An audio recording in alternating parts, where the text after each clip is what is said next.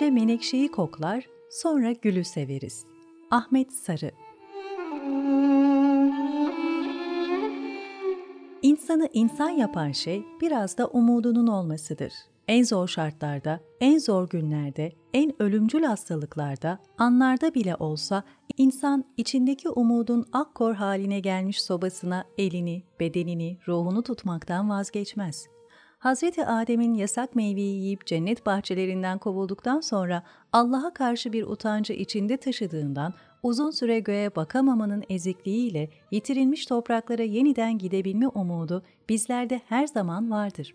Yeryüzüne indikten sonra başlayan dünya derdi, dünya derdine dair küçük umutlardan, baskı altına alınmış insanların baskıdan kurtulma umuduna kadar bu umutlar içimizde her zaman yeşerir. Dachau, Dresden, Auschwitz'te Jurek Becker'ın Yalancı Yakob'unun da belki de gerçekte hiç olmamış radyosundan dinlediği ve ölüm kamplarındaki insanlara dağıttığı insanın en zor zamanlarında içini yeşerten umutlardan, Rus ölüm kampları gulaklara düşen insanların içinde yeşeren umudun her zaman olması gibi.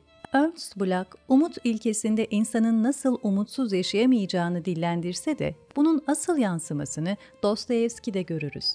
Dostoyevski, insanın en zor şartlarda umut edebilmesiyle var olduğunu, en ölümcül hastalıklara karşı bile içte umudunu yitirmediğini dile getirdikten sonra idamlara karşı çıkarak bunun insani bir eylem olmadığını, çünkü idamın mutlak ölümle kesin bir yargı vermesiyle insanın içinde umudun kırıntısını bile insandan alıp götürdüğünü dillendirir. İnsana ait olan, insanın kendi mizacında yer edinen, topyekün insani bir his olan o zerre kadar umudu hiçbir mekanizma insanın elinden alamaz. Futbolda fair play nasıl her zaman talep edilirse, savaşlarda atlara, ilk yardım ve sağlık elemanlarına, insanın evrensel mirası olan kültürel dokulara nasıl el uzatılmazsa, insanın yaşama enerjisi olan ve iliğinde, mayasında yer alan onu hayatta tutacak umudun insan elinden alınması bir cinayettir. Bu yüzden Dostoyevski kendisi de bir idam mangasında infaz edilmeye ramak kala Çar tarafından affedildiği ve Sibirya'ya sürüldüğü için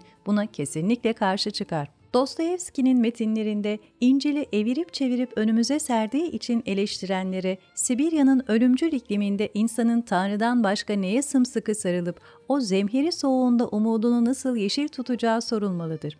Zeytinler nasıl ezildikçe tat verirlerse, insan en ezildiği yerden umudunu yeşertir. Kuyruk sokumsuz bir insan nasıl düşünülemezse, umutsuz bir insanda ontolojik olarak mümkün değildir. İnsan umuduyla birlikte doğar, onunla ölür.